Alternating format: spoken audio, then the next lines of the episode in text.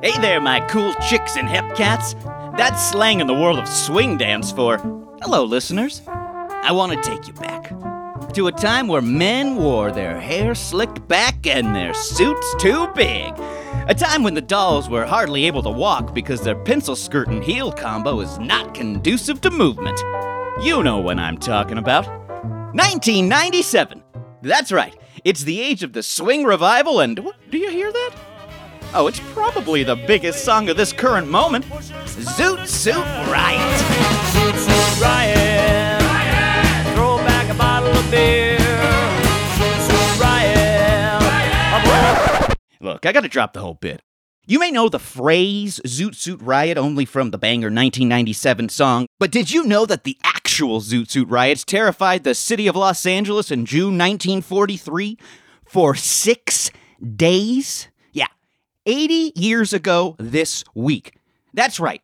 Right in the middle of World War II, a multi day riot occurred between American servicemen and young Latino and Mexican Americans. It was essentially a turf war that got real bad real quick. And boy, oh boy, those GIs were not fans of those loose fitting, cool looking suits that the LA locals wore. A race riot right in the middle of World War II makes you think that would make a great up tempo dance song uh, with horns. This was a thing. This was a thing. This was a thing. Don't you remember? Jackie Robinson swing. Going my way with Bing. And the friendly spring of a slinky toy. Or color TV screens, jukebox machines, tiny Hummel figurines. This was a thing. This was a thing.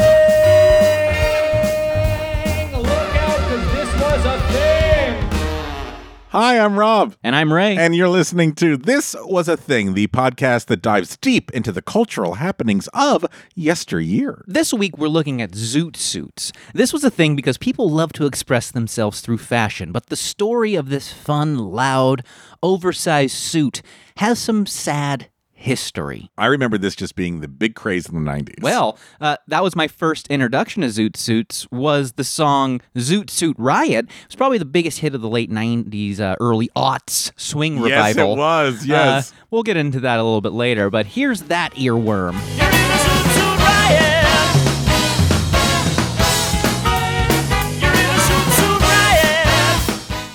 The Cherry Poppin' Daddies. Cherry Poppin' Daddies, one of the worst and we, names. And we thought that was okay back then. Yeah. Yes. Yeah. Yes. Cherry Poppin' Daddies. Yeah.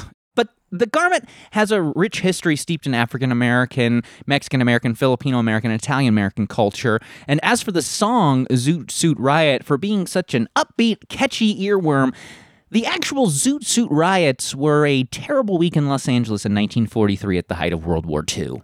So, Involving race, yes? yeah, it's a, yeah, oh yeah, it involves race, and you kind of just. So the lyric Zoot Suit Riot, throw back a bottle of beer. Yeah, well, I'll get into that a little bit later. Sounds but- like a party, but yeah. apparently it's not a party. No, it's it's not a party. Anyway, I used I used a few really great articles for this. Smithsonian Magazine did an article titled "A Brief History of the Zoot Suit" by Alice Gregory, and then two articles from PBS American Experience. First, "How the Zoot Suit Got So Much Swag" by Darnell Jamal Lisby, and second, "The Rise of Riots" by Eduardo Obregon Pagan.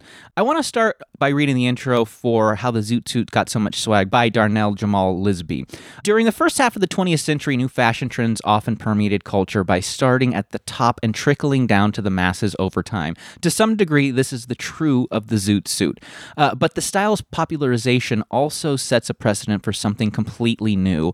As black and brown communities uh, affirmed their place in society, the zoot suit represented a powerful evolution of style, from the desire to be seen to the desire to be politically heard. And by the end of the century, those marginalized communities continued to subvert mainstream fashion in favor of those loose fitting silhouettes. However, in a reversal of the earlier trickle down trends, their so called street fashion ironically found itself increasingly co opted by high end fashion labels. Oh, interesting. So the high end fashion labels would take. The zoot suits were started in other communities and then they would be co opted and, you know, Yeah. like every other fashion trend and music trend and So this is going to be an optimistic episode, is what I'm hearing about today. so by most accounts the zoot suit that we know was created in Harlem in the 1930s but by some other accounts it was created by comedian Ernest Skillet Mayhand who would later go on to appear in Sanford and Son Really? yeah he would be he was part of the party records craze back in uh And he's one of back in the Fred's friends. One of Fred's friends. He wore the suit during his comedy act Pots, Pans, and Skillet, which he performed in the Chitlin circuit. so either so he Harlem- got started in but Harlem, he- but he but he's But- the but one who he's- made it popular. Well, the, there's another story. Is he said that he created the created. Oh, he said, "I so, created yeah, the So it was Okay. you know by by other accounts he was him that created it, but by most accounts that I found it was in Harlem in the 1930s. The Chitlin circuit that I just talked about was a collection of performance venues throughout the eastern, southern, and upper Midwest states of the United States that provided commercial and cultural acceptance for African American musicians, comedians, and other entertainers during the era of racial segregation in the United States throughout the 1960s. What the Borscht Belt was to Jewish acts, the Chitlin circuit was to African American acts. so wait, let me can I ask you a question about the actual suit itself? Yeah. And if you if you're going to get into it later, I'm, well, I'm going to talk about a little bit about suits, yeah. I'm ta- I'm curious about the material and the excess material and where that silhouette came from. Well, they would. I'll, I'll talk about this a little bit, but they were all tailored suits. They weren't readily available in stores, and so they would buy suits that were too big for them. So they So could that be was taken in. purposeful. Yes, that was purposeful. So I'll, uh, let me get into that. Uh, Okay. So regardless of origin, the zoot suit was styled after the London drape suit. Now, the drape suit was popularized early in the 1930s by Duke of Windsor Edward VIII. The designer was attributed to London tailor Frederick Scholte. The new suit cut was softer and more flexible in construction than the suits of the previous generation. There was extra fabric in the shoulder and armhole, some light padding, a slightly nipped waist, and fuller sleeves tapered at the waist that resulted in the cut with folds or drapes front and back that created the illusion of a broad-shouldered, tight waist V figure of the wearer. Ray, put your hands on the table, please. I'm sorry. This sounds like a look. this sounds like a real good look. Now, major stars like Fred Astaire started wearing this. He started wearing this new London style and it made its way over to the Atlantic to the United States. In the United States, young men in the African American and Latino American communities across the country started to make their own drape suits. Many of them didn't have access to tailors, so this kind of created a do it yourself, a DIY mindset. These suits then became popular in Harlem dance halls. This is from the Smithsonian Magazine. With its supersized shoulder pads, sprawling lapels, and peg leg pants, the zoot suit grew out of the drape suits popular in Harlem dance halls in the mid 1930s. The flowing trousers were tapered at the ankles to prevent jitterbugging couples mm. from getting tripped up while they twirled. So they were tapered at the at the ankle just as a way to help with dancing, you know, because a lot of leg movement and stuff and swing and jazz dancing. So I just thought that was so interesting that I was just going to ask how the dancing works, and that so it's tapered so that way there's yeah, no it's tapered material. Yeah, it came it came out of a necessity to be able to move better. This tapered look, which is kind of funny if you think about it. Now, taking hand-me-downs or buying oversized suits at retail, like I said, zoot suits started to be fashioned at home by the wearer to their specific wants, like or tailors. I mean, I'm sure guys were doing their own zoot suits at home and just kind of figuring it out. Tailors also started to make eccentric suits out of wool and colorful varieties of rayon. This is from how the zoot suit got so much swag. Uh, due to the extra fabric of the suits, the zoot suit possessed added padding, broadened jacket shoulders, extended jacket length, and cinched trouser waists, and the zoot suit became popular in the jazz community. The style continued to gain national recognition. So they all look like 80s Bea Arthur on the Golden Girls, is what Oh, exactly, I'm hearing. yeah, Yes. Yeah, exactly. Kathy Peiss wrote a book called The Zoot Suit The Enigmatic Career of Extreme Style. Kathy Peiss says the exact origin of the term zoot suit is unknown, but appears to have come from rhyming slang or jive spoken in the African American community at the time. When it comes to why people wore zoot suits, she says, I argue that people wore it for the whole range of reasons. It had many different meanings, including the pleasure of looking sharp and being part of a, a group of young people in the war years. The zoot suit should not be looked at solely as a costume that conveys political resistance.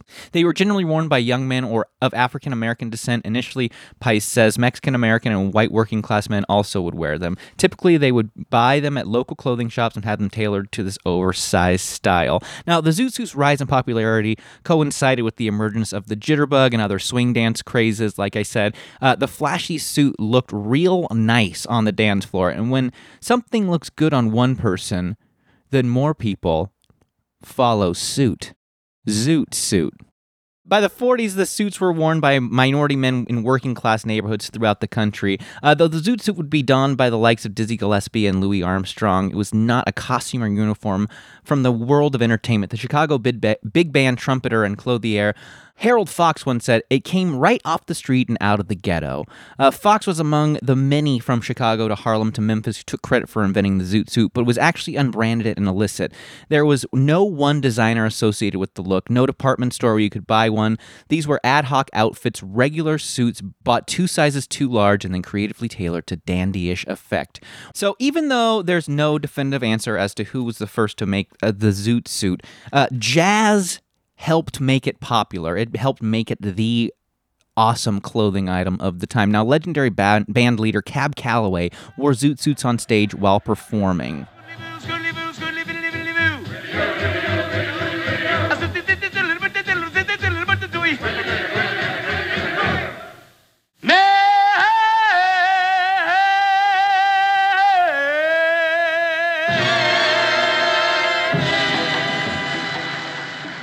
Now, many had exaggerated details like overly draped jackets and extremely large shoulder pads. In his dictionary, Cab Calloway's catalog, cat o log, uh, Hepster's Dictionary, released in 1938, he called the zoot suit the ultimate in clothes, the only totally and truly American civilian suit. He liked him so much that he even wore them in the 1943 film Stormy Weather. Count Basie was known to wear them as well. Uh, Darnell Jamal Lisby says the oversized nature of Zoot Suit silhouette with its wider armholes and roomier trousers allowed for performers to move more freely while performing the exuberant style of music. The Zoot Suit offered a prime example of fashion's democratization as the bold new style gained mass appeal. Young mainstream wearers all across the country embraced and enha- uh, enhanced their own suits. So, if I'm understanding correctly, the suit got started in the black community, then went out to the Latinx community, and then was picked up by like white teenagers. Uh, Italian American teenagers, see, but yeah, okay. but definitely white teenagers. But yeah, it came over from the drape suit and then started making its way into the Harlem dance clubs. you might not know the answer to this, and, and please forgive me. But during World War II, when everything was being rationed, especially Well, like, we'll get into World War II and rations, I shall wait my turn. but you're always on it with good questions. Now, if you can wait till the end and just write them down.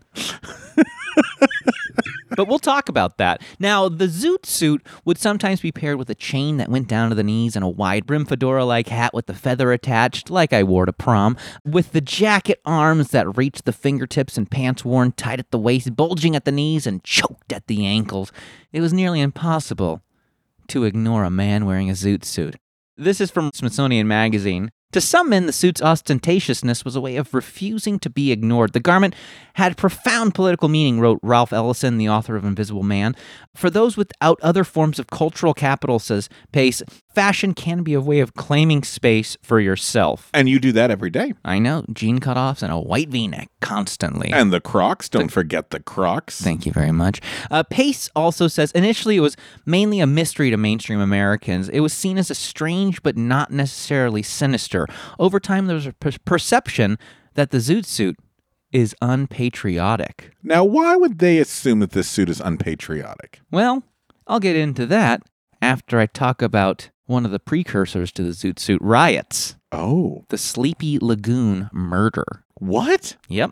Now, on August 1st, 1942, Jose Diaz was found beaten and stabbed near what was then known as the Sleepy Lagoon. This murder would be the beginning of a violent clampdown on Mexican American youth by the police. Was this in California? This is yeah, in, in Southern California. From the rise of riots, the Sleepy Lagoon was simply the name given to a water reservoir on the, really, on the Williams Ranch in a rural area of Los Angeles County. The reservoir was used primarily to irrigate crops, but used for ma- uh, many young people in what is now Bell, California, a suburb of Los Angeles. It was also used as a swimming hole by day and lover's lane by night. The early evening of August 1st, 1942 started like m- most other summer nights at Sleepy Lagoon. Young couples parked and enjoyed the peaceful sights and sounds of nature.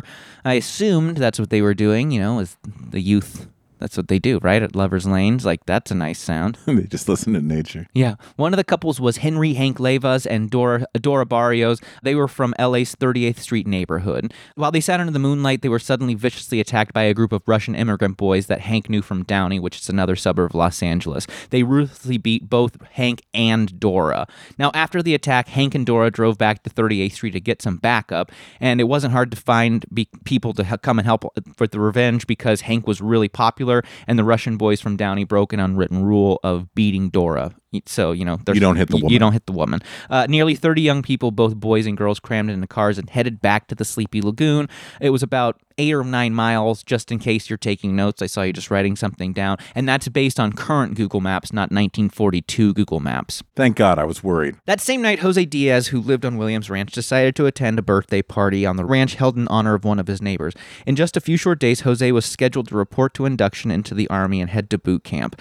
The birthday party was a lively fiesta with food, music, dance, and plenty of drink. Now, when Hank and his band of nearly 30 got back to the Sleepy Lagoon, the Downey boys were nowhere to be found. But they did hear something the sounds of a party at a cluster of homes on the Williams Ranch. They were convinced that the Russian Downey boys were there, partying it up. So, with this thought in mind and revenge still fresh on their minds, Hank and his friends converged on the unsuspecting partygoers. The fight that happened ended up lasting about 10 minutes. Uh, it was brutal men, women, girls, boys. No one was safe from the pummeling. Just everyone was just getting just beaten up. Now, this is from Rise of Riots. The fight had all the markups of Teenage Rumble except for what neighbors discovered shortly after the fighting. Lying in the shadows a short distance away from the party was Jose Diaz. Jose Diaz died later that night at the Los Angeles General Hospital. Okay, just so I'm because I've never heard of this before, so just so I'm following. Right, there was a Latinx couple, a bunch of kids from Downey that were Russian, beat them up. Mm-hmm. This couple was angry. They went back to their neighborhood and said, "We're going to go beat up these kids from Downey." So a whole bunch of Latinx people got into the car. When they got there, the Downey boys were gone, They weren't. They couldn't. They were. They were gone. But, but then there was another party. there was a party at a house filled with with just just Russian peop- people? No, just people. So they they didn't they didn't know who was there. There was a lot of people, so they just figured, well, there must the, the Russians the Must be over they there. must the Downey Russian boys must be over there. So they start. So they picked a fight with people that had no idea what the fuck was they happening. had no idea what was happening. They had no idea there was a fight that just happened at Sleepy Lagoon. They now, were just there Jose to have fun. Diaz. Jose Diaz lived on Williams Ranch, and he was went to the party because and he was about to go into the army. So this was kind of like one Got of those it. like, oh, cool, you know, I should party before I go. So he's at he's at the party. and he and he didn't come from the 38th. No, and he doesn't and he doesn't know the 38th Street crew at all Got or it. anything. So and he dies. And he dies, He yes, dies, as a result of this uh, Okay. rumble. California Governor Democrat Culbert Olson uh, was becoming more and more concerned with the rise of juvenile delinquency, especially since America was now at war. Remember, this was August 1942. America didn't enter World War II until after Pearl Harbor, or December 7th, 1941. So this is only you know, eight months after Pearl Harbor. So this is still, the war is still pretty fresh in America. Governor Culbert Olson wanted to make the murder of Jose Diaz his call to action. The LAPD and LA Sheriff's Department rounded up more than 600 youth who were mostly Mexican American. Hank Leyvas and 21 others were then indicted for the murder of Jose Diaz. How many? Twenty one others. 20, uh, yeah, Hank and 21 others, and they rounded up 600 to get to those 22 in total uh, indict- indictments. The trial would last for months, and the tabloids called for Hank and the others' conviction. The jury sided with the tabloids, even though there were no murder weapons, no witnesses, and not even a confession. Regardless, the jury found them guilty of murder. Hank Leyvas, among the others, was uh, sentenced to life in prison, and all of this leads to the Zoot Suit riots. And we don't know who actually killed Mr. Diaz. No, there's no, they don't know anything. But with the tabloids back then swaying, you know, jury probably saw that and stuff. So it's safe to is it safe to assume that somebody at that party killed Mr. Diaz? They just don't know who at the party did that. Correct. So everyone's going to go to jail. Mm-hmm.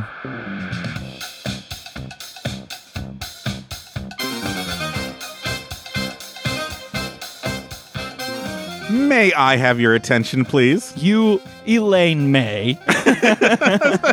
Sorry, listeners, but what uh. could be more exciting than spring showers, green trees, and new flowers? How about new Patreon subscribers? Tell us some more, my little Cinco de Mayo. Oh, well, let's do some spring cleaning of your wallets, folks. Head on over to patreon.com. That's P A T R E O N dot com. C O M.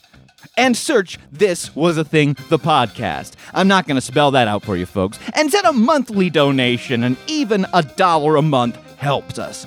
Your contributions help us continue doing what we're doing. Get so many more episodes 26 at least but we're working a way to get a lot more for you folks just be ready get ready for audio overdrive that's right And the general public does not get those 26 episodes. You, you only get them. Hey, hey, for spring, you know what I'm going to do? what I'm off to pick flowers now. what can i join I don't know.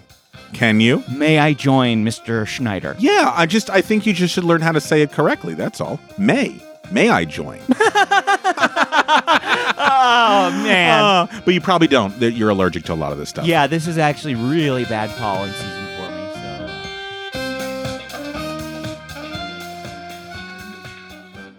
So before I get into the riots, I want to talk about Los Angeles a little bit more around this time, especially since the start of World War II changed the way the United States operated at home. From the rise of riots, census information tells part of the story. In the decades leading up to the rioting, Los Angeles experienced an unprecedented population explosion. With the Midwesterners who flocked to Los Angeles, thousands of Mexican refugees fleeing the Mexican Revolution made their way there. So too did landless white laborers escaping the dust bowl of the drought plagued southern plains and African Americans seeking better opportunity than they found in the South. The coming of war in 1941 further complicated the city's social dynamics. White men went off to fight in, seg- in a segregated military, and women and people of color filled the jobs in the defense industry previously reserved for white males. Rather than embrace such events as social advances, many whites accepted the changing social realities only as the lesser of two evils, the greater being German and Japanese militarism. So while wartime conditions reconfigured gender and racial boundaries, segregation was emphatically reinforced in other areas. Civilian and military leaders in Los Angeles all too easily saw cultural and racial differences among Japanese Americans as subversion and betrayal and actively supported the forced relocation of Japanese Americans into camps set in the rural West. So, Japanese internment camps were probably the biggest stain I think in on America, like that Yeah. America did in you know, just in in in America. It just that was just awful. Now, at the time, a lot of LA residents felt vulnerable to attack from Japan on the West Coast. There were civilian patrols throughout the city, uh, and on the beaches, there were they were outfitted with anti-aircraft guns. Now, mind you, Southern California was a major location for the military. There were bases located in and between Los Angeles and San Diego, and they said that up to 50,000 servicemen could be found in LA on any given weekend, like on their day off. So just going through and, you know, hanging out and letting off some steam. Now, as I mentioned earlier, this was the era of jazz, and it fascinated young people. This is from Rise of Riot. It was a musical, cultural, and even ideological expression that was far removed from the hit parade music commonly played on mainstream radio. Jazz music and dance were sensual, expressive, joyous, and raucous. Jazz musicians openly defied segregation by mixing on and off stage, and jazz enthusiasts also mixed on and off the dance floor. And now the loud and bold colors, big shoulders, and narrowly waisted balloon pants of the zoot suit quickly became associated with the jazz scene and all the problems that the jazz scene presented. So that the jazz scene was associated with the African American community, you know, racial segregation in Los Angeles for Mexican Americans, and it just was a really bad uh, boiling pot right now, and things were about to boil over. Now, Eduardo Obregon Pagan uh, notes. The Zoot Suit was one part of the jazz world that visually defied the norms of segregation. Unwritten rules demanded that people of color remain unseen and unheard in public spaces. Zoot suited young men and some young women held themselves upright and walked with a confident swagger that seemed to flow from the very fashion itself. So people, you know, people of color felt good in this. This was something that was their own and they could stand out and they liked wearing them and because you know, white people did not like people of color standing out. They to them they weren't supposed to do that and that was just was not working out for white people, which poor white people. You heard Uh, it here first, Twitter. uh, d- Ray Hebel says poor white people. God.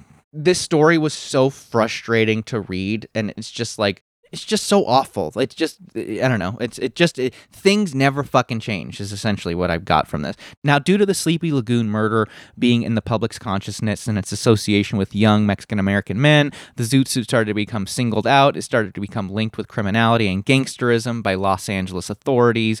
Uh, the young Mexican American men who wore Zoot Suits would be known as Pachucos. Mexican American women would be referred to as Pachucas. Now, many Los Angeles residents or Angelinos started to object to Zoot Suits and those who wore them. Uh, this included some of the older generation of Mexican Americans. Uh, they were known to be more conservative and traditional, the anti Pachuco. The anti Pachuco. Anti Pachuco. I just made that up. This is from Penn Today. Go, Penn. We are. Oh, Penn State. Yes.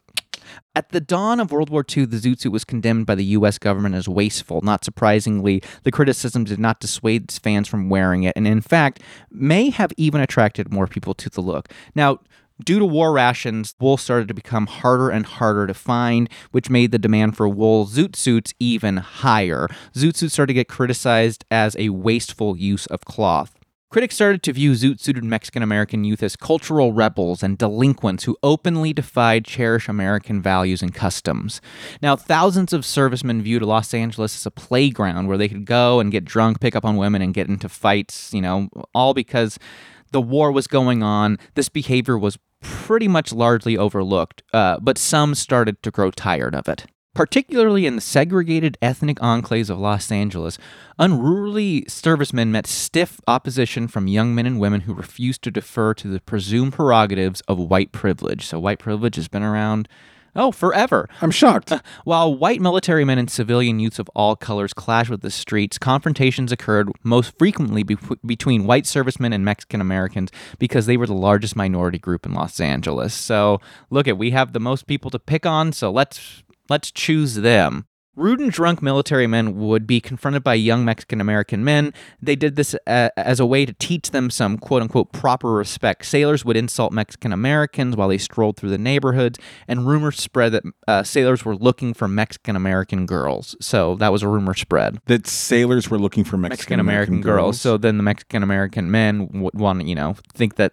they're, they have they want to protect their their women. I see, I see, I see. Okay. Rumors were also spreading on military bases stories of revenge that sailors suffered if they dared to date a Mexican American woman. So the rumors were heading were spreading on both sides of the thing yeah, Mexican Americans were thinking sailors were going to take their women. Sailors thought that, oh, well, if you, you know, dated a Mexican American woman, it's not a good thing. Sailors complained bitterly about their wives or girlfriends being subjected to the sexual taunts of young Mexican Americans. The tension continued to escalate until a street fight between sailors and Mexican American boys sparked more than a week of fighting in June of 1943, known as the Zoot Suit Riots. So, what exactly caused this specific? Was it a specific incident that caused the riot? Or uh, a, spe- a specific incidences. On the evening of Monday, May 30th, 1943, thanks for the segue, about a dozen servicemen, soldiers, and sa- sailors were walking down the street after a night of letting off some steam. They spotted a group of Mexican American women on the opposite side of the street, which prompted them to cross the street and start following the women. Gotta love men.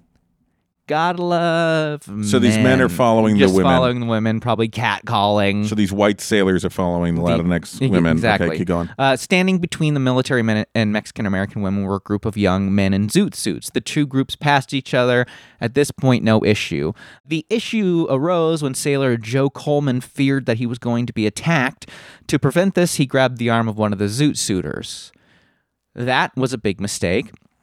Coleman was knocked unconscious from a strike to his head and fell to the ground. Other young civilians started to attack the sailors with everything they could rocks, bottles, their fists. And after the sailors escaped, they fled to the naval armory. So Coleman, if I understand this Yeah. correctly, a white man, uh, wanted to sleep with a Latinx woman, He, he was trying. He was trying to pick up on. following her. yeah, the him and a group of sailors. So he, you know, Uh-huh. strength in numbers. He thought somebody was going to attack him. Well, you know, a group of zoot suitors, pachucos, if you will, saw these sailors about to accost these women. women, and so they got in between them.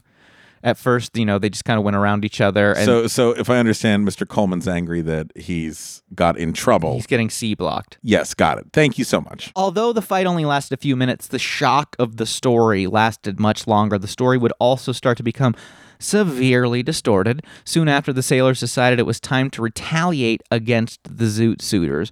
After a few days of organizing and rumors of other attacks spreading throughout the base, on the night of Thursday, June 3rd, about 50 sailors left the armory. They were armed with makeshift weapons and they were out for vengeance. So these sailors are now going to attack Zoot Suiters. Yes, that was their plan. Uh, their first stop was a nearby Alpine neighborhood.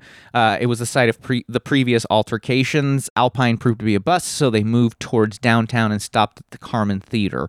They turned the house lights on and roamed the aisles, searching for Zoot Suiters. Not necessarily the Zoot Suiters that they Not- got into the No, physical just, altercation with. Just anyone if wearing you're wearing a suit. yeah, then you're obviously associated with that other group. Okay. The first victims of what would end up being known as the Zoot Suit riots were 12 and 13 year old boys. Who were just wearing these suits? Just yep. They on, the only thing they were guilty of was being at the wrong place, at the wrong time. Were they killed? No, the sailors tore the suits off the boys, beat and clubbed them. Then they set fire to the remains of the suits of the suits, all while ignoring the protests of the other theater patrons. But like I said, servicemen were getting they were getting away with a lot more Uh-huh. than normal because They're it was servicemen. They're servicemen. And it it's was World War II. World War II. Okay. Exactly. From the rise of riots, as the mob of sailors moved on, reports began to reach the Armory Watch commander. Executive Officer Lieutenant Charles Bacon was sent to investigate. After failing to find any evidence of wrongdoing, eh, wrongdoing at numerous spots, Bacon came upon the shore patrol marching a group of 60 men to the Central Police Station,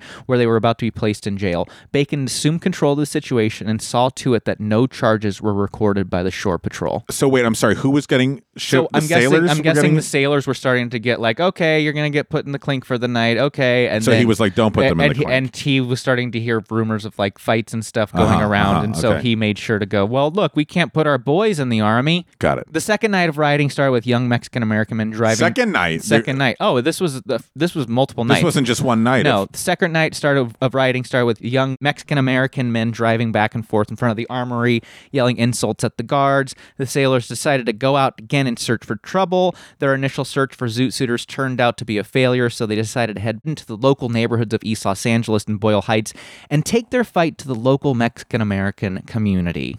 It's a sad twist on what was already unnecessary violence. Not being able to find the Pachucos they were after, the sailors turned to the Mexican American community to assault and terrorize. The sailors stormed into bars, cafes, and theaters in lower income sections of the community, also known as the barrio.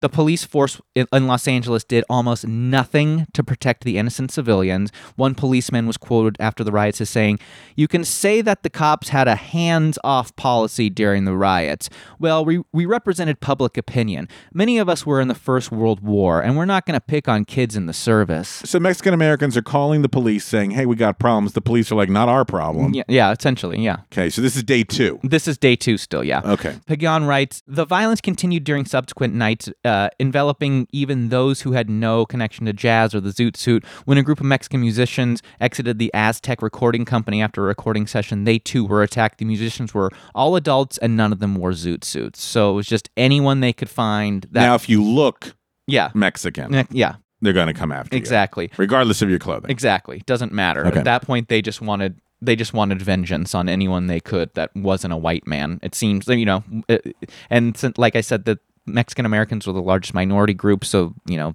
And they went into their neighborhood. That's the thing. Uh, military Commander Clarence Flogg reported that there were hundreds of servicemen prowling downtown Los Angeles, mostly on foot, disorderly, apparently on the prowl for Mexicans. The Navy reported that groups vary in size from 10 to 150 men and scatter immediately when the shore patrol approaches.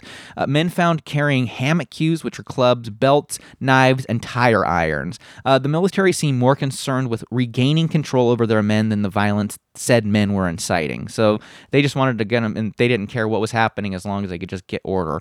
Knowing it would be a terrible press for the armed forces, especially at wartime, commanding officer Admiral Bagley appealed to his sailors to use quote unquote common sense. Mexican American kids organized and fought back. Rudy Leyvas, no relation to, as far as I can tell, to Hank Leyvas, and his friends set traps for the sailors and random civilians that were pursuing them. They even used decoys to lure unsuspecting victims into traps. Rudy Leyvas remembers, and they let out a cry, There they are, there they are. And they came in. As they came in, once they all got in the way, we all came out. And I myself had a bat, and I used it. So they were fighting back, uh, you know, but I'm guessing when you're fighting back against trained sailors. A little tricky. Uh, It's tricky. The worst, uh, the already terrible violence occurred on Monday, June seventh. Hasn't even the worst hasn't even happened yet. That night, a crowd of five thousand people gathered downtown. A Los Angeles newspaper printed a guide on how to quote de zoot a zoot suitor. In part, it said, "Grab a zooter, take off his pants and frock coat, and tear them up or burn them." This was in a newspaper, a newspaper in Los Angeles. From the rise of riots, by this time the mob was no longer made up of only sailors from the armory. Soldiers, Marines, and sailors from other installations as far as Las Vegas eagerly joined in the assault. Part of the mob headed south for the predominantly African American section of Watts, and another group headed east for Mexican American East Los Angeles. So they're coming from Las Vegas, which in 19 it, it, right now it takes about 4 hours to get there. You know how long it would take to get to like to LA from Vegas back then? I mean, it's, Oh, sure. and so they were making the trek and and word was getting out to Las Vegas that this was happening. okay, so now they're coming from Vegas. Yeah, they're coming from And Vegas. now, if I remember correctly, this started June 3rd, and now we're on June 7th? Yeah, June 3rd. And the very first night was May 30th, where there was the first initial scuffle. Uh, So every night something's happening. Yeah, and and there was the buildup in the couple days before the first official night of the riots. Al Waxman, who was the editor of the East Side Journal, which was a small Jewish newspaper, witnessed the chaos. He describes a quote mass of humanity locked in a violent struggle, arms swinging, legs kicking, shrieking with anger. The police were arresting dozens of young Mexican Americans. Why am I being arrested? One of them asked. The response was a savage clubbing with a nightstick, and although the boy fell to the sidewalk unconscious, he was kicked in the face by police awful. By the morning of Tuesday, June 8th, the rioting started to subside. Los Angeles declared off limits to all sailors, soldier, and Marines by senior military officials. The Shore Patrol gave orders to arrest any disorderly personnel. So all service people had to be out of Los You're Angeles. Yeah. Yeah. The next day, the Los Angeles City Council adopted a resolution which banned wearing zoot suits on Los Angeles streets, banned them completely. The punishment would be 30 days in jail. If you wear a garment of clothing. Yes, zoot suits. After the riots were finished, Governor Culbert Olson ordered the creation of the Citizens Committee that was charged with investigating and determining the cause of the riots. In 1943, the committee issued its report. It determined racism to be a central cause of the riots. So it actually Oh, wow. determined Good. racist. Yeah.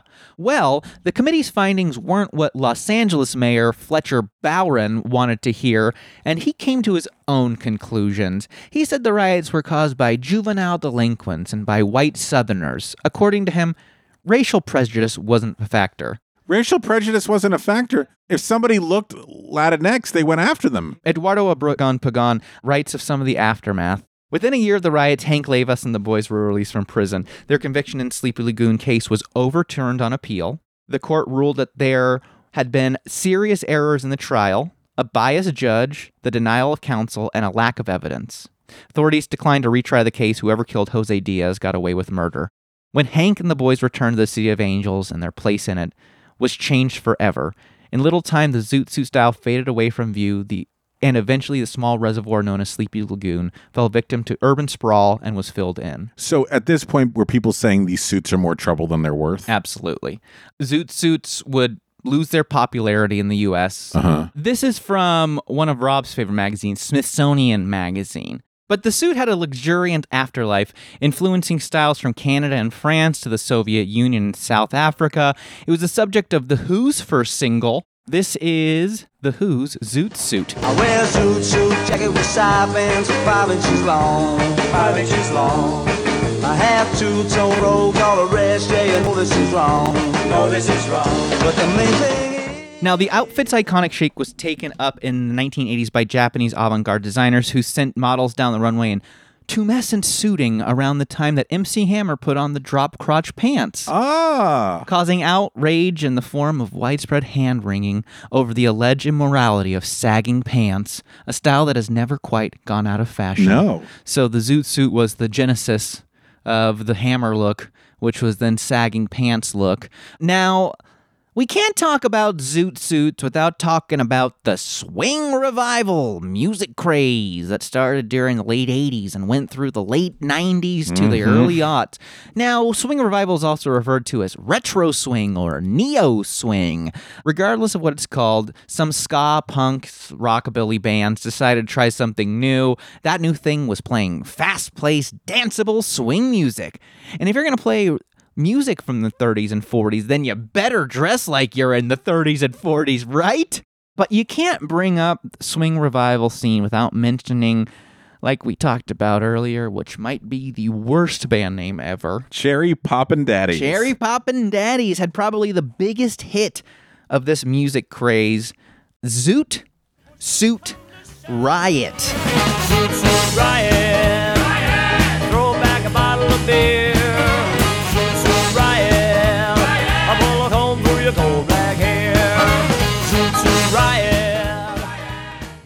Does he understand what the Zoot Suit Riots were? Yes, that catchy earworm is lightly based on the riots I just told you about. There's no mention of any racist behavior, but with lyrics like, Who's that whispering in the trees? It's two sailors and they're on leave. Pipes and chains and swinging hands. Who's your daddy? Yes, I am. What what what what does that even mean? Well, it, it talks about two sailors. They're on leave. No, so- no, I got up to Oh. that point, but then when when why is it pipes and chains and swinging hands. So Yeah, they they're gonna beat them up, Yeah, yeah. and who's your? I'm guessing that's the, the who's your daddy is a way of s- establishing dominance. Ah, That's yes. that's how I took it. It really does kind of make the song awkward now. Just thinking of all those white people dancing to the song in the '90s, carefree, not having a single ounce of what the context was in their tapered pants. It's nuts to think how big this was, and there's still people that do the whole swing dancing Oh, yeah. thing and like, oh yeah, and it's just I get it's a look, but it's just. I wonder how many of them have done the research or know Yes. the story of zoot suits besides the fact that oh well they were worn in the 40s so wait a minute. So why did this swing craze then like? So we we have an idea of why this swing craze reemerged, Mm-hmm. but then it fell off again. i think it just kind of People started realizing just how kind- stupid it yeah, was. kinda no, was like- sorry, sorry, well, no, sorry, just I think it just it's not kind- stupid. It's not stupid. I, I- but you also have to remember in the late 90s and early aughts there was so much new different kind of music Yes. and different kinds of offshoots of different kind of like you know this was, was an offshoot of ska and then you know then there was rap rock you know what i mean it was just there's so much and i think with mtv when it still was playing music and stuff helped expose just so many different types of music that there was just this phase and then this phase Do you remember learning about the Zoot Suit riots in high school or history class? Especially considering we grew up in California. No, I don't remember. Neither do I. It was. It's one of those things that I kind of had an offshoot knowledge of knowing that. Oh, the Zoot Suit riots from the song. Like, oh yeah, those were a thing that happened. I didn't really know what caused them. I didn't know who was behind them, who Uh, the sides were, or whatever. I remember the first time I heard Zoot Suit Riot, and I just thought it meant like Zoot Suit Explosion. yeah. Like there's Zoot Suits exactly. everywhere. And I think it was just one of those things that in my random Wikipedia black holing over time, you know, it was like I came across Swing Revival to sw- Cherry Poppin' Daddies to Zoot Suit Riot to oh this was a thing. You know what I mean? And Yeah. Not even trying to shout out our show. Hey, thanks so much. How are you? So the swing craze a, as well in the 90s, that brought this back.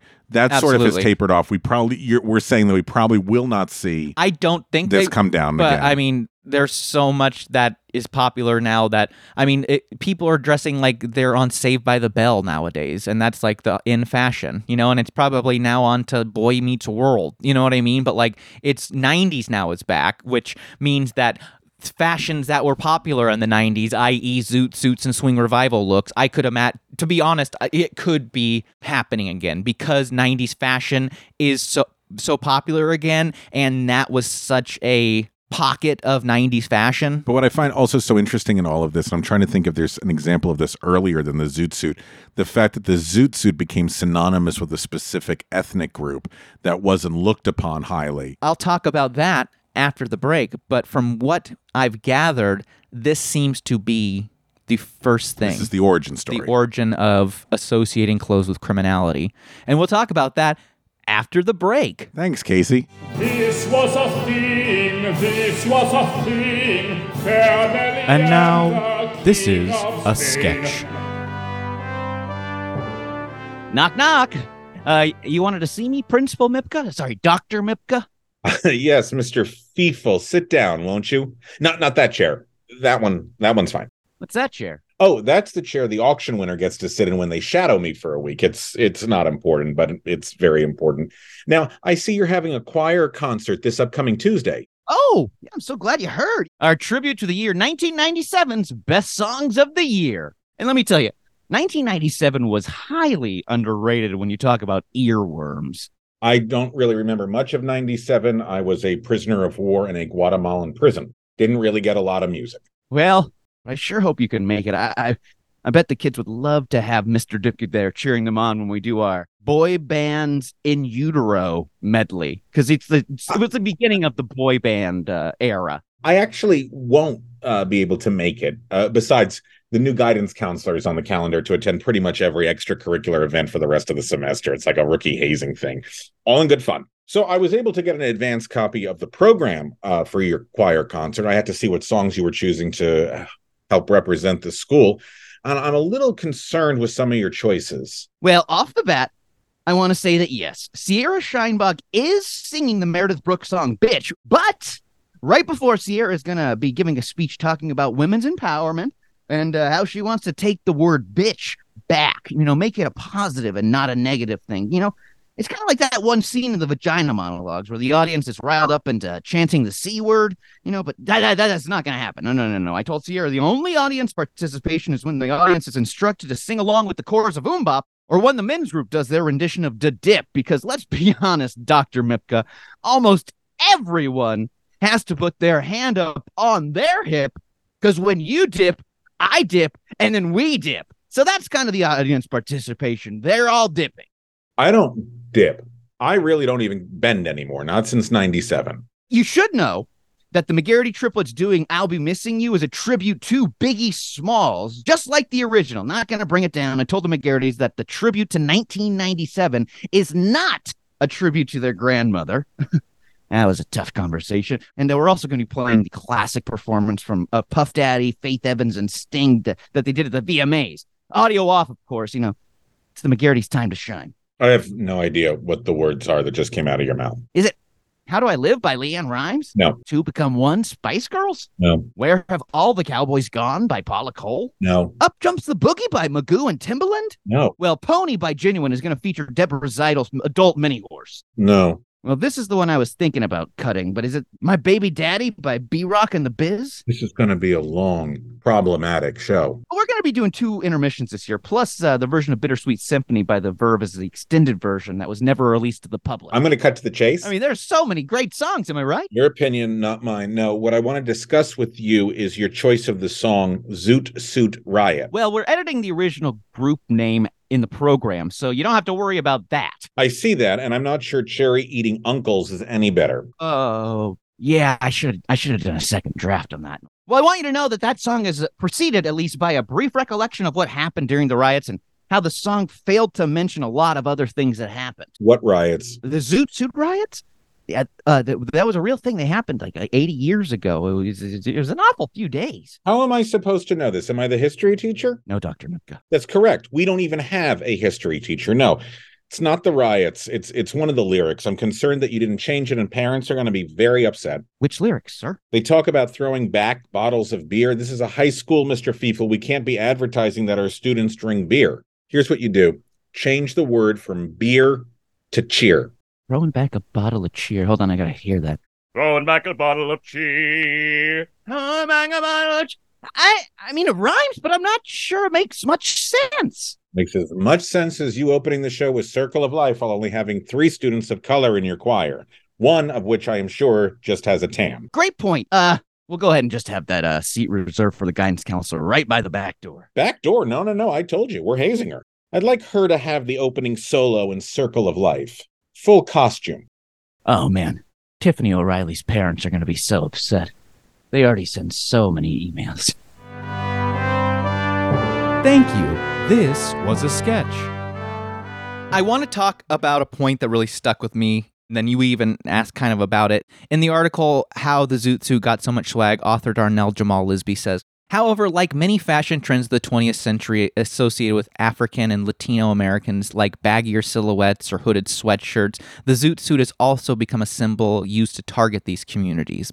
He also says during the rise of hip hop music during the 1980s and into the 1990s, a new style of baggier clothing once again entered the realm of popular fashion. The style was pioneered by creatives like Dapper Dan and communities like Karl Kani. FUBU and cross colors, and often worn by artists whose music protested systematic inequalities in the justice system. Much as with the zoot suit from half a century earlier, this style was viewed prejudicially by law enforcement agencies, and similarly to the zoots to the zoot, these looser silhouettes demonstrated fashion as a form of expression and agency for marginalized community who found a voice through their style. So this was this seems to be the first fashion item or fashion style that got associated with people of color and criminality and you know there was the whole thing with Trayvon Martin with the hoodie Yes. and wearing Yeah. a hood and so, so you think fashion wise, this is where This- that we can look at that as the origin. Yes, and from my research, it seems like this was the first thing that look. Maybe there was things back in the day, but at least in, in American culture where it's very prominent. and it's clothing you're creating. It's it's and Yeah. you're not quote unquote conforming to what the American idea. Yeah, of exactly. Fashion is. Yeah, and so yeah, it's your own DIY style. white American idea exa- Exactly. yeah. But I will say zoot suits are much more celebrated today. You know, I'm sure idiots still associate them with, you know, criminality, but they now are looked at as fashion pieces and, you know, the, the effort and style went into them. The Los Angeles County Museum of Art, or LACMA, was working on an exhibition of men's fashion and it was going to cover the 18th century to the present. The one piece they couldn't find was an authentic 1940 zoot suit Really? from the LA Times. Despite their iconic nature, vintage zoot suits have been difficult to come by. The large amount of fabric they employed meant that many were likely taken apart to make other clothing when the fashion fell out of favor. Re- but no one had like in their closet anywhere. It took years, but finally in 2011, LACMA was able to win an authentic zoot suit at an auction. The initial bid of 500 went to five figures in less than a minute. The museum won't give the exact price, but it's reported to cost them about $70,000 for the suit. for the suit. Get out. So yeah, that was my report on zoot suits and the zoot suit riots, which is a sad stain on Los Angeles' history that I'm sure many would like to forget, but that's not, you know, I'm sure the Navy doesn't like bringing it up or, you know, uh, anyone involved in the Navy side on it, but it needs to be remembered for the tragedy that it was. So that's what that's what we're here to report. So with that said, should we play a game? yes, please. Let's cleanse our palates. This was a thing and now it's a quiz. This is a this was a quiz. Mark Schroeder. Mark, do you remember the uh, the swing revival craze? Oh, do I ever? Oh, yeah. that was big. That was big in my adolescent formative years. Didn't exactly know what it was harkening back to. Thought it was a thing of its time, and then and with time you realize that it's just a. Did you swing dance? No, I never. Really? That I surprises me. Really? I you feel think I like was you'd go on swing a date with some girl and like she'd be like, "Oh, let's go swing dancing." It happens a lot out here. I knew a lot of people who were In taking LA? swim class, swim classes, swing classes, and swim classes. Did you, did you partner swap? Uh, yeah, we partner swapped and yeah, we swung. And, That's swanky. Yeah, I sent my girl through a window one time accidentally because I didn't exactly know what I was doing. I didn't finish the class and Yeah, just yeah. jumped right in. now, now let me ask you. Now that you're an adult, uh, what do you think of the? Uh, w- w- I think probably now the worst band name ever, the Cherry Poppin' Daddies. I don't see what the problem is. Okay, fair. Let's. What's the game today, Mark? Oh, sorry. Yeah. So If you zoot saw suits. Mark's mustache right now, I think you'd understand. He's really in character. That's I am the leader of the fan club, and the cherry uh, poppin' daddies. I mean, zoot suits. They may be gone, but they're hardly forgotten. No. I've got one under my clothes right now. Wow. Yeah. It's a big overshirt. It's a real big one here. Here's a little peek at the zoot suit. Oh, oh, There flashy. you Look go. at Button those it back up. But uh, thanks to popular culture of the last 70 years, the legacy of the zoot suit lives on. So let's celebrate this fashion statement with a little game called Zoot for the Moon. Okay. Oh, You may land amongst the czars. Yes. Okay. Welcome. No, no, no. Oh, God, no. Where am I? so you guys are going to compete head to head in this, in a mm. speed round. I'm going to read, I got nine clues here related to zoot suits or the era from which they emerged. The person who can answer the quickest gets the point. The winner gets to go out on the town and spiffy new threads. Okay. The loser is being sent off to war. Oh, oh God. boy. I have fallen arches. Well, I don't care. You're going. Oh god. What, you can't man a machine gun turret with fallen arches? Oh Jesus. Can I sit down? Can I sit down and man it? This famous Hollywood feature film comedy flop included sequences inspired by a Los Angeles air raid. and the 1941. yes, that is correct. In the 1994 comedy The Mask, this is the name of the green faced zoot suit wearing protagonist's alter ego. It's uh, it's it's, it's uh, some god name, kind of. I don't know. This would be Jim Carrey's character name, Stanley Stanley Ipkiss. Ipkiss. Oh, I was Stanley thinking of like the god that. Pr- okay, yeah. Well, there's a little bonus there. What god is inside the mask that he's wearing? What god has been banished to the mask that Stanley God Ipkiss of, is like, wearing? courage or something? Gareth. He's a god of mischief. Mischief. That's Loki. Loki, the god of mischief. Oh, I did Made not know. popular in the Marvel. Is it? Is Yeah, it series. Loki in the I think it's supposed to be the same. Yeah. So Wow, before Loki cool. was uh, Tom Hiddleston. I was gonna say it's Tom Hiddleston's face if you look at the mask. Yeah, they should just combine IP and just have a mask Marvel crossover. He wrote the 1996 independent film Swingers. Uh, John. John Lithgow. No, no, no. Uh, uh, uh, John, Jon Favreau. Sorry, it was John Lithgow. Yeah, John Lithgow, John yeah. Favreau. John Lithgow. I want to do something about the swing scene in Los Angeles. This swing revival band of the 1990s recorded "You and Me" and "The Bottle Makes Three Tonight." Brian Setzer Orchestra. No, Uh, would that be Cherry Pop and Daddies? it is not Cherry Pop Oh, Poppin' oh, Daddies. oh, oh, oh, uh, Big Bad Voodoo Daddy. It is another daddy, yes. Oh. there are a Voodoo lot of daddy. daddies in the revival a lot of swing daddies. scene. This famous human and civil rights advocate and former zoot suit wearer described them as, quote, a killer diller coat with a drape shape, reet pleats, and shoulders padded like a lunatic's cell. Malcolm X. That is correct. Here's a freebie. This swing ska band released a 1997 compilation album titled Zoot Suit Riot. Cherry Poppin' Daddies. Yeah. MC Hammer. Didn't know we were going there, did you? Can't touch this. Revolutionized the Zoot Suit for the 1990s in his music video for Can't Touch This, which samples this 1981 single. Oh, uh, Uh, freaky. Uh, super the- freak. Super Freak is correct. This iconic comics, TV, and film character made his villainous debut wearing a purple zoot suit in 1940. The Joker. The Joker oh, nice. is right. Yeah, duh. Yeah. The musical number Zoot Suit from the fictional musical Electro City is performed by Bradley Cooper and Michael Ian Black in this 2015 Netflix comedy sequel. Um, uh, uh, Wet Hot American Summer. Yes, Wet Hot American Summer, first day of camp. Did you ever see that, Rob? Yes, it's hysterical. I'll believe you. In the 1951 Three Stooges short, Three oh. Arabian Nuts, this stooge finds a genie in a bottle Shemp. and wishes for a brand new zoot suit. That Shemp. is Shemp. Shemp gets a brand new zoot suit. That's his first wish from a genie is to get a new suit. Not not to end the war. No, not not for world peace. no, no. Solely focused on his own. Gotta get some duds. Yeah. Hey, Shemp, what are you doing there? Had you guys ever worn a suit suit? Have you I ever? have. You have you for a show or for fun or for what? no, because this came out right when I was in high school. Oh yeah, yeah. You are uh, mostly craze. mostly dust right now. Yes, I. I Oh, you mean the recraze? Okay, yeah, not the, recraze. original. I'm sorry, okay. the recraze. Gotcha. The recraze. Yes, bowling shirts were in, swing outfits were in. Hmm. Uh, I remember I did go swing dancing. It did not go over well. Oh God, I wish I could have seen that. Well, we were on a dance floor, but the dance floor it was at borderline. I was gonna- It was a borderline, gonna yeah. ask. And there was a like a wall that sort of like was curved that surrounded the dance floor, and I threw my hand out, and a screw was sticking out, and I gashed my finger open on my on my first rock step. Oh, my so goodness. wasn't good.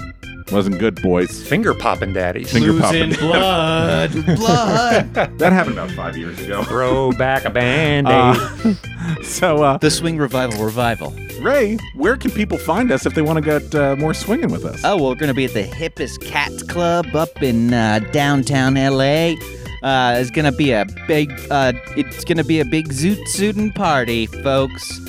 Just come on down. Uh, get all the details on our Instagram, This Was a Thing Pod, or our website, www.thiswasathing.com, or patreon.com slash This Was a Thing. Old Lucy level $5 a month gets you exclusive content. Oh my gosh. So, ex- so exclusive. We'll see you all next week. Make sure to shower. Bye.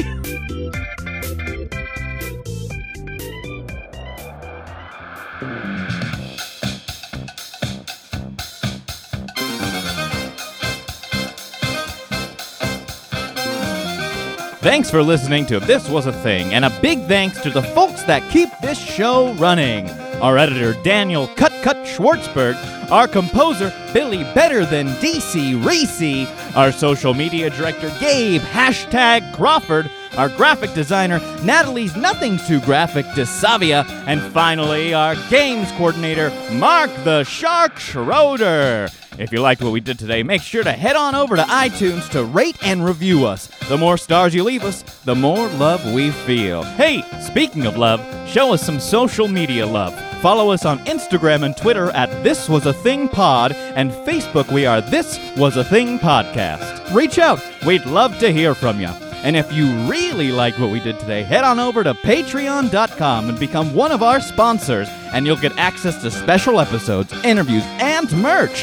That's Patreon. Search This Was a Thing and support us so we can keep doing this show.